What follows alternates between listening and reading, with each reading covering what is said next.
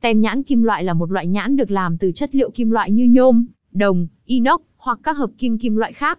Đặc điểm chính của tem nhãn kim loại là sự chắc chắn, bền bỉ và thường có vẻ ngoại hình sang trọng. Tem nhãn kim loại thường được sử dụng để gắn vào sản phẩm để định danh, quảng bá thương hiệu hoặc cung cấp các thông tin quan trọng. Các ưu điểm của tem nhãn kim loại bao gồm khả năng chống mài mòn, chống thời tiết và khả năng chịu nhiệt độ tốt.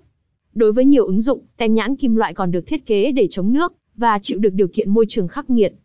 Tem nhãn kim loại thường được chế tác thông qua các phương pháp như in, dập hoặc khắc để tạo ra các chi tiết chữ, hình ảnh hoặc logo trên bề mặt kim loại. Điều này giúp tạo ra những sản phẩm nhãn mắc kim loại chất lượng và phù hợp với nhu cầu của nhiều ngành công nghiệp, từ ô tô đến thiết bị điện tử và nhiều lĩnh vực khác.